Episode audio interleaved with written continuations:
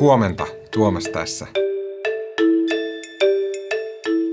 Kohta puhutaan mun kollegan Hanna Mahlamäen kanssa siitä, miten valko ajaa Itä-EU-maita sekaannuksen valtaan. Mutta ensin, tänään on tulossa uutisnotifikaatiot ainakin suomalaisten viime vuoden verotiedoista, kun ne tulee julkisiksi, joten siitä tulee uutisia pitkin päivää.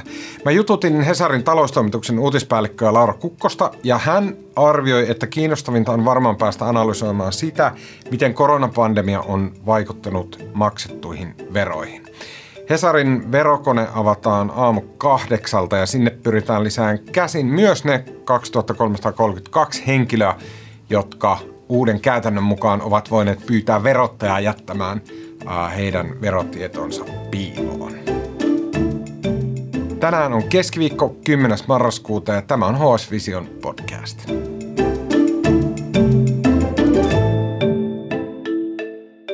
EUn ulkorajalle on kertynyt syksyn ja nyt alkutalven mittaan toistuvasti valko masinoimana tuhansia turvapaikanhakijoita operaatiossa, joka muistuttaa kylmäävän paljon sitä, mitä Venäjä teki Suomelle 2016, kun ladoilla ja polkupyörällä kerättiin turvapaikanhakijoita Venäjältä Suomen rajalle. Nyt valko pitkä kampanja on tuottamassa tulosta ainakin arvioiden siitä, miten paljon paniikkia rajojen uhkaaminen on alkanut aiheuttaa ympäri Eurooppaa Suomessa asti. Mutta onko paniikkiin syytä? Hanna Mahlamäki, sä oot Helsingin Sanomien Saksan kirjeenvaihtaja. Sä olit siellä paikan päällä Saksassa. Sä kävit jututtamassa näitä ihmisiä, jotka on tehneet sen matkan valko Puolan rajan yli ja ovat päätyneet Saksaan asti. Mm, Kuuliko näiltä ihmisiltä itse heidän tarinoita siitä, että et, et, miten valko oli heitä kärrännyt rajojen yli Euroopan unioniin? Joo, no siis tota, mä tapasin tosiaan turvapaikanhakijoita, jotka on tulleet valko Puolaan ja Puolasta Saksaan. Ja tota, täällä ovat nyt sitten tota, vastaanottokeskuksessa. Ja tota, siis tuhansia ihmisiä on tullut jo tätä reittiä Saksaan tänä syksynä. Ja mä kysyin tietysti ihmisiltä, että moniakin kysymyksiä, että miksi olette tulleet, miksi olette lähteneet, mistä olette tulossa ja miten olette päässeet tänne. Niin Joo, siis he ovat lentäneet Minskiin. Eli ihmiset, joita mä haastattelin, niin osa oli lentänyt Dubaista, jotkut Istanbulista. Ja näistä lähtömaista, joista olemme nyt uutisissakin lukeneet, että, että sieltä, sieltä operoidaan järjestelmällisesti lentoja Minskiin ja sitten tota, valkovenäläiset ohjaa turvapaikanhakijat EUn rajoille. Et kyllä näin, näin he kertovat tulleensa. Uh, tää, tää, tätä kuviota jotenkin täällä Suomen uutisessa ja kenties laajemmin on kuvattu tämmöisenä niin kuin, jotenkin tämmöisenä aseena, mitä valko nyt käyttää kostaakseen EUlle, kostaakseen Puolalle, kostaakseen ties kenelle.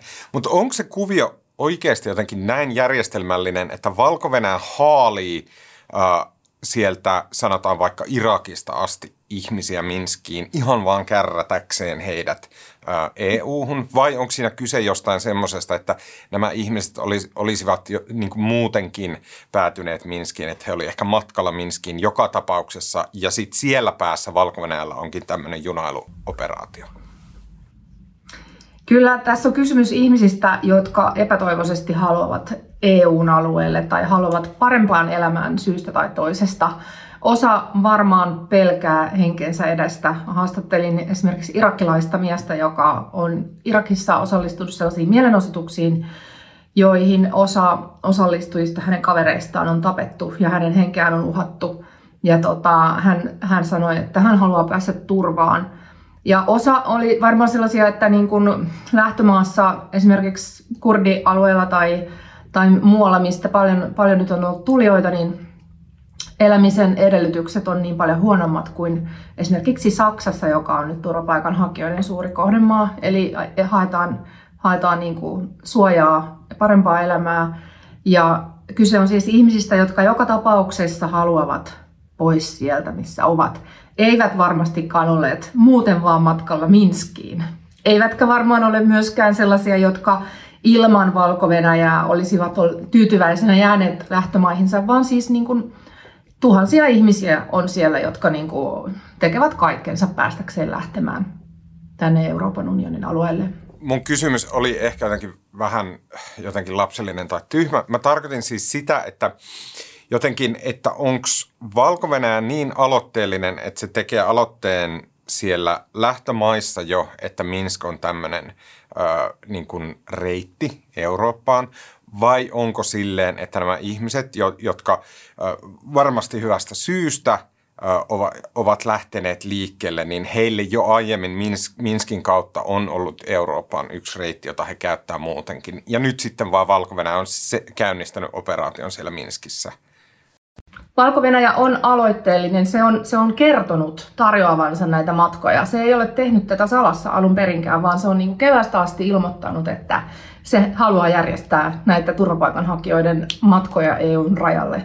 Et se on, se ei ole, tätä ei ole tehty mitenkään silleen niin kuin EU-ta salassa. Niin, niin. Minskistä äh, EU-hun. Joo. Äh, sä seuraat Saksan kirjeenvaihtajana Saksaa ja muita EU, varsinkin saksankielisiä EU-maita. Ja tämä ulkoraja on totta kai se on hyvin paljolti EU-tason ongelma. Se on, se on niin kuin Puolan ongelma, se on Latvian ongelma, se on, se on Liettuan ongelma, mutta ehkä kaikista eniten se on EUn ongelma. Mitä poliitikot Saksassa, mitä poliitikot EUssa on puhuneet tästä ulkorajan ää, ää, turvapaikanhakijaongelmasta nyt? Se on EUn yhteinen ongelma, mutta EUn ongelma on myöskin se, että meillä ei ole täällä yhteistä turvapaikkapolitiikkaa. Meillä ei ole yhteistä näkemystä siitä, että miten tämä kriisi pitäisi ratkaista edes. Tai että miten tällaisen haavoittuvuuden voisi EUlta ikään kuin poistaa. Et siis tämähän on äärimmäisen poliittinen kiistakapula. Jo pelkästään Saksassa, mikä nyt ei sinänsä näy ulospäin, koska Saksa ei ole tässä varsinaisesti keskiössä, mutta tota, Saksan, Saksassa oli vaalit syyskuun lopussa ja täällä on hallituspohja vaihtumassa. Nyt on vielä vallassa virkaa tekevä hallitus, joka on konservatiivijohtoinen hallitus. Ja todennäköisesti seuraava hallitus on demari, vihreät ja liberaalit, joilla on täysin erilainen turvapaikanpolitiikka. Ja siitä tuleekin kiinnostavaa, että miten, miten se Saksan todennäköinen linjanmuutos vaikuttaa sitten koko EU:ssa. Mutta siis nykyinen Virkaa tekevä sisäministeri on useampaan otteeseen jo sanonut julkisesti, että Saksa on valmis lähettämään poliiseja Puolaan esimerkiksi. Mutta siis se syvempi ongelma tässä on se, että Puola ei halua tehdä EUn yhteistä turvapaikkapolitiikkaa tai ei tähän asti ainakaan ole halunnut. Eli Puola on halunnut hoitaa tätä asiaa yksin. Mä haastattelin just äsken yhtä tutkijaa, joka sanoi, että Puola haluaa toimia turvapaikkapolitiikassa yksin todennäköisesti siksi, että se saa rauhassa rikkoa kansainvälistä oikeutta. Eli Puola haluaa käännyttää ne turvapaikanhakijat rajaltaan jopa väkivaltaisesti, mutta jos se tekisi EUn kanssa, EUn rajajoukkojen eli Frontexin kanssa yhteistyötä, niin silloin tämä käännyt, väkivaltainen käännyttäminen ei olisi mahdollista. Eli tässä on näin karu tausta. Puola haluaa ihan eri linjaa kuin mikä se EU-virallinen linja on. Ja tässähän on niin kuin varmaan taustalla myöskin, niin sori. Niin, mä olisin kysynyt tästä sen, että onko siis sillä tavalla, että EUn yhteinen ulkorajapolitiikka tai EUn yhteinen ulkorajojen hoito, se tarkoittaa aina tällaista, niin kuin, miten se sanoisi, niin kuin liberaalimpaa tai turvapaikkaa myönteisempää asioiden hoitoa kuin sitten esimerkiksi Puola haluaisi. Onko tämä se syy, miksi he ei EUn kanssa halua tehdä yhteistyötä tämän ulkorajatilanteen kanssa? EUn on virallisesti pakko noudattaa kansainvälisiä lakeja. Ja kansainväliseen oikeuteen kuuluu myöskin tämä turvapaikkaoikeus. Ja Puola ei halua nyt, että kukaan pääsee sieltä valko rajan yli hakemaan turvapaikkaa. Eli näiden ihmisten turvapaikkaoikeutta ei tutkita niin kuin se lain mukaan pitäisi tehdä. Ja EU haluaisi toimia tässä, tai siinä olisi käytännössä pakko toimia laillisesti, mutta Puola haluaa toimia nyt niin kuin omin nokkinensa. Se tässä on nyt se yksi ero EUn ja Puolan välillä. Vielä Eli... yksi, yksi kysymys liittyen tähän, tämä on vähän tämmöistä juristeriaa, mutta osaatko sanoa, että onko se sitten sillä tavalla, että onko EU laki ja onko ne EU-säädökset sellaisia, että jos Puola päästää turvapaikanhakijan yli, niin onko sitten, koska Puola on ensimmäinen EUn ulkorajamaa, niin onko Puolan otettava ja sijoitettava ne ihmiset odottamaan näitä niin kuin uudelleenjärjestelysysteemejä? Vähän samalla tavalla, mikä oli tilanne 2015, jolloin se suurin tavallaan niin kuin turvapaikanhakija ää, tota, määrä kohdistuu Italiaan ja Kreikkaan, joten silloin ainakin EU-säädösten mukaan näiden turvapaikanhakijoiden piti jäädä sinne ensimmäiseen maahan odottamaan sitä. Osaatko sanoa? Joo, siis mä en, mä en tarkalleen nyt ihan tiedä, miten Puola tässä toimisi, jos se päästäisi sinne turvapaikan hakijat maaperälleen. Mutta siis sehän ei nyt siis päästä, vaan se työntää ne takaisin valko Tai sitten ne, jotka sieltä tulee, ja niitä on tuhansia, on tulleet salaa. Eli niitä ei vain ole saatu rajalla kiinni. Mm. Uh, kun mä haluan kysyä vielä, sä viittasit jo siihen, että miten Saksassa esimerkiksi puhutaan. Mä jotenkin mielen, että EU-asioissa kannattaisi kuunnella Saksaa tosi paljon. Totta kai myös Ranska ja muita isoja EU-maita, mutta jotenkin Saksan mielipiteet linjaa tosi paljon EU-mielipiteitä. Miten, e, miten Saksassa, niin onko tämän asian suhteen, onko siellä kuin sanotaanko paniikkia tai hysteriaa ilmassa –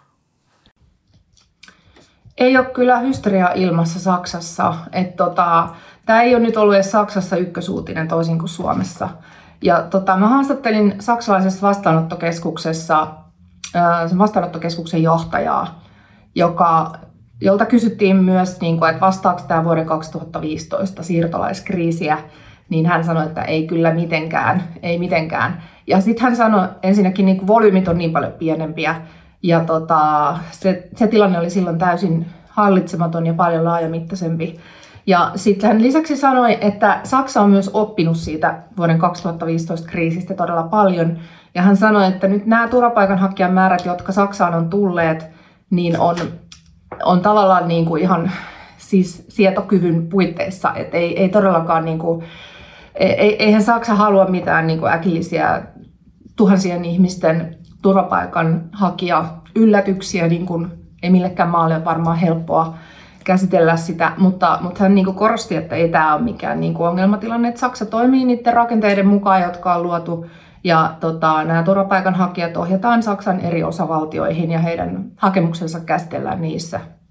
Et ei olla mitenkään niin kuin kantokyvyn rajoilla eikä, eikä niin kuin lainkaan paniikissa. Et ehkä enemmän niin kuin, huoli kohdistuu just siihen, että Puola on tämmöinen niin kuin yksin toimija ja EU ei pysty tekemään tässä yhteistyötä. Mm. Joo, mittakaavathan just vuoden 2015 turvapaikanhakijatilanteen kanssa on aivan erejä, että jos silloin tuli miljoonia miljoonia ihmisiä, niin nyt puhutaan tuhansista, että se on tosi eri luokkaa. Saksassa on myöskin paljon ihmisiä, jotka korostaa sitä humanitaarista puolta, että näitä ihmisiä on oikeasti autettava. Että niin kuin, kyllähän täällä, täällä on uutisoitu pitkin syksyä siitä, että sieltä löytyy sieltä metsästä niin kuin ihmisiä, jotka on paleltuneet kuoliaaksi tai, tai hypotermiassa, ihmisiä, jotka kulkee märissä kengissä tai ilman kenkiä tuolla yötä myöten pitkin Puolan metsiä.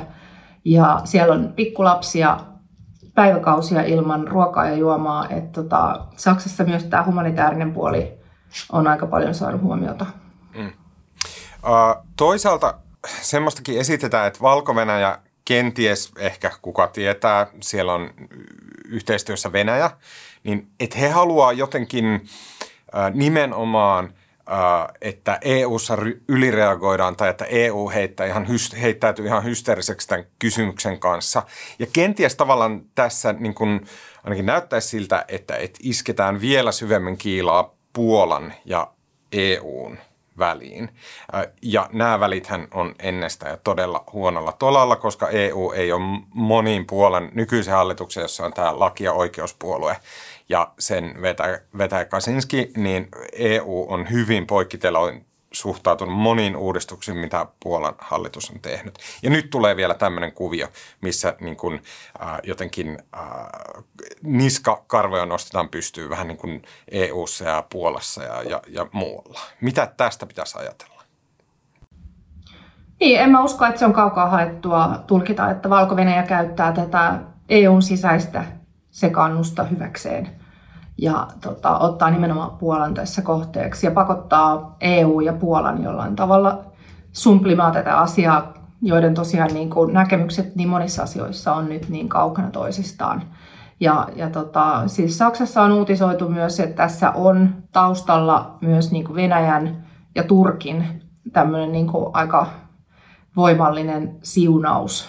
Eli että tota, Minskin lentää Aeroflot ja Turkish Airlines, ja tota, ne on osittain valtiollisia lentoyhtiöitä. Ja, ja tota, siellä on lentoliikennettä, joka, joka niin on valtion siunauksella operoitu. Et kyllähän, siis, kyllähän Venäjäkin katsoo tyytyväisenä sitä, että EU:ssa on sekannus käynnissä. Se ei ole mikään salaisuus. Okei, Hanna Mahallamäki, kiitos sinne Berliiniin. Kiitos. HS Visio on talouteen, politiikkaan ja teknologiaan keskittyvä sivusto, jonka jutut ilmestyy osana Helsingin Sanomien tilausta. Ne löytyy HSn sovelluksesta ja osoitteesta hs.fi. Ja hei, jos sulla ei ole vielä Hesarin tilausta, niin voit kokeilla sitä kaksi viikkoa menemällä osoitteeseen hs.fi kautta visiopod. Eli me osoitteeseen hs.fi kautta visiopod. Okei, äänestäjäkuvasta sekä leikkauksesta vastaa tänään Janne Elkki. Mun nimi on Tuomas Peltomäki. Tämä oli HS Vision aamupodcast. Nähdään maanantaina.